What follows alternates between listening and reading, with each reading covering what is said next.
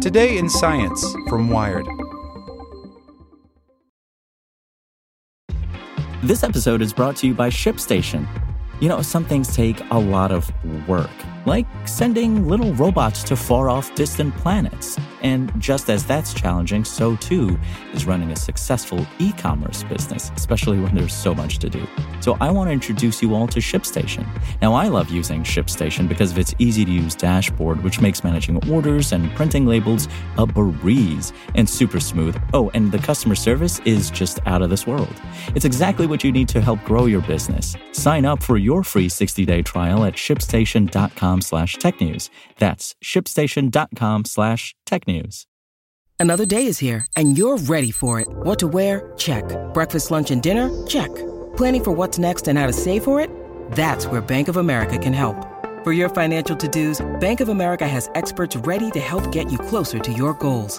Get started at one of our local financial centers or 24-7 in our mobile banking app. Find a location near you at bankofamerica.com slash talk to us. What would you like the power to do? Mobile banking requires downloading the app and is only available for select devices. Message and data rates may apply. Bank of America and a member FDIC. Here's scientific proof that your cat will eat almost anything. Free ranging domestic cats eat over 2,000 animal species across the globe, including hundreds at risk of extinction. It's a problem with no easy solution. By Celia Ford. Don't let their fluff fool you. Your cat is built for murder. Felines, no matter how chunky, eepy, or boopable, are remarkably adaptable obligate carnivores, down to eat just about anything that fits in their mouth. Well intentioned, or threatening, gifts of dead birds, rats, and lizards are familiar to outdoor cat owners. Even my shockingly uncoordinated indoor cat has killed a spider or two in her day. But an analysis published today in Nature Communications, led by Auburn University ecologist Christopher Lepczyk, reveals that there's shockingly little that cats don't eat. Compiling evidence from a century of research from across the globe, Lepczyk's team identified over 2,000 animal species eaten by cats, and that's only what scientists have recorded so far. Of those species, 347 are at risk of extinction, and 11 have since been listed as extinct in the wild or for good. Scientists have known for ages that feline predation is an ecological nightmare, but it's a challenging problem that we still have yet to deal with, says Peter Marra, dean of the Earth Commons Institute and biology professor at Georgetown University, who was not involved in this study. My cat slept through Marra's video call, barely out of frame, blissfully ignorant of the ecological damage she caused in her wayward youth. She's a sweet, perfect angel baby, and many doting cat parents feel the same about their own kitties. Could the solution to this environmental problem really be to get rid of them? Cats are embedded in our culture, Marra continues. It gets confusing when we start to talk about taking one life to save another. Since they were domesticated in the Middle East nearly 10,000 years ago, cats have traveled pretty much everywhere humans have. To thrive in so many different environments, felines became opportunists. While some animals like pandas and koalas stick to a limited menu of specific foods, cats are not diet specialists, says Marra. They're just trying to make ends meet. Lepczyk has spent the last two decades compiling evidence of what cats eat, first as a curiosity driven side project, then as a full blown scientific endeavor. Hundreds of peer reviewed journal papers, doctoral dissertations, government reports, and magazine articles over the past century contain reports of cat diets around the world, but until now, the information had never been fully synthesized and laid out. So, his team, comprising researchers from North America, Europe, Australia, and New Zealand, pulled every report of cats eating things they could find, and added each species listed as cat food in a database. It's not rocket science that we're doing here, Lepczyk says, but it was needed. Finding out exactly what animals are affected by cats will inform future conservation and policy, hopefully keeping both at risk species and loving pet owners happy. There's more than one way to monitor a cat's diet. Over the years, scientists have examined the contents of cat vomit and litter box turds and conducted surveys asking pet owners to report the critters brought home by their outdoor fur babies. Lepczyk says that, especially when it comes to feces, it's tricky to distinguish between things that the cat killed and things that the cat scavenged. Elizabeth Gow, a research scientist with Environment and Climate Change Canada and an adjunct professor at the University of Guelph, who was not involved in this study, gets around this problem by fitting cats with GoPro like cameras to record what and how they hunt when humans aren't watching. Among other wonders, Gow has captured film of a cat taking down a rabbit larger than itself. With millions of predatory felines roaming around, both feral and domestic, their need for food causes enormous harm to the environment, Marra says. The notion that outdoor cats wreak havoc on bird populations has simmered in the back of pet owners' minds for years and the scientific evidence linking cats to bird deaths is incriminating. Given that other facts of urban development like light pollution and habitat loss are already driving populations down, birds really can't afford to have more things hurt them, especially things that we can control, says Gow. Cats are something that we can partly control. But birds aren't even the half of it. Lepczyk's team found that while birds, 981 species or nearly 10% of all types of bird known, make up about 47% of species eaten by cats. The feline global diet also includes 463 reptiles, 431 mammals, 119 insects, 57 amphibians, and 33 other critters like spiders and crabs. And the number of species identified is still rapidly increasing with every paper published, suggesting that the number of species reported in this new research is an underestimate. We have a snapshot of what they're eating, but it's not leveling off, Lepczyk says. We haven't gotten everything. Still, he says the results are fairly conclusive and unsurprising, given the massive pile of evidence this work drew from.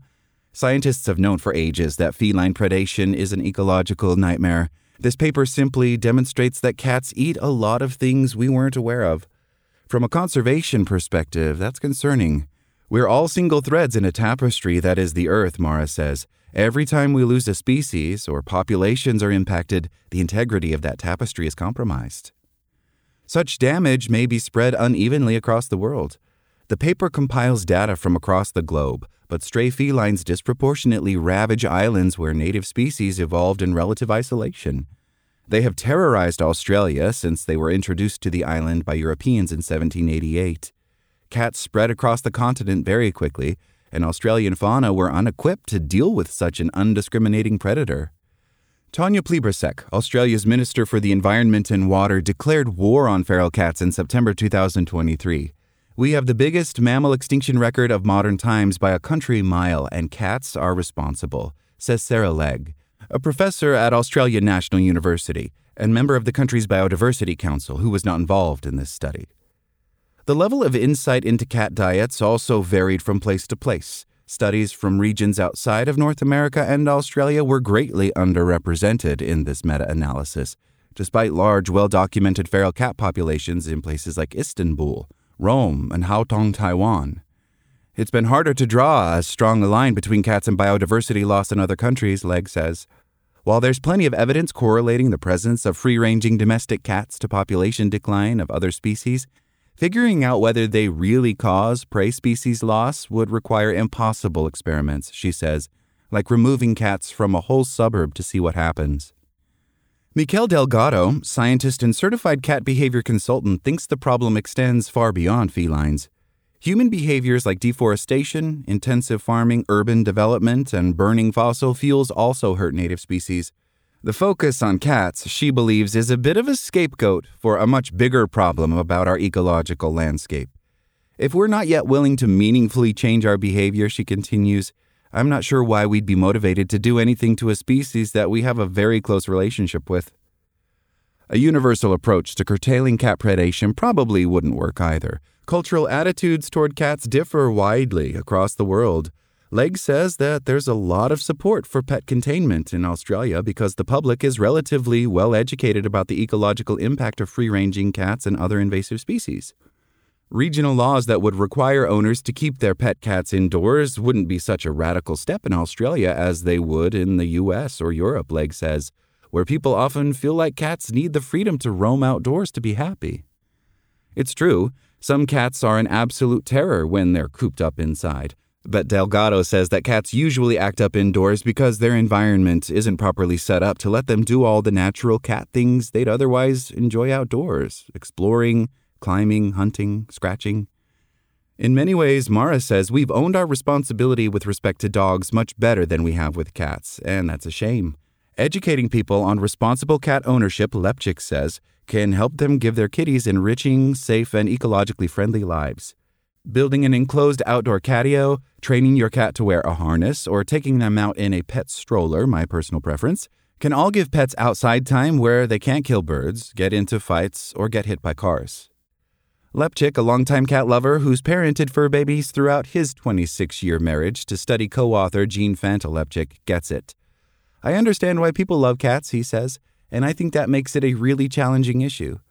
Legge suspects that no amount of meta analysis will convince outdoor cat lovers to change their behavior.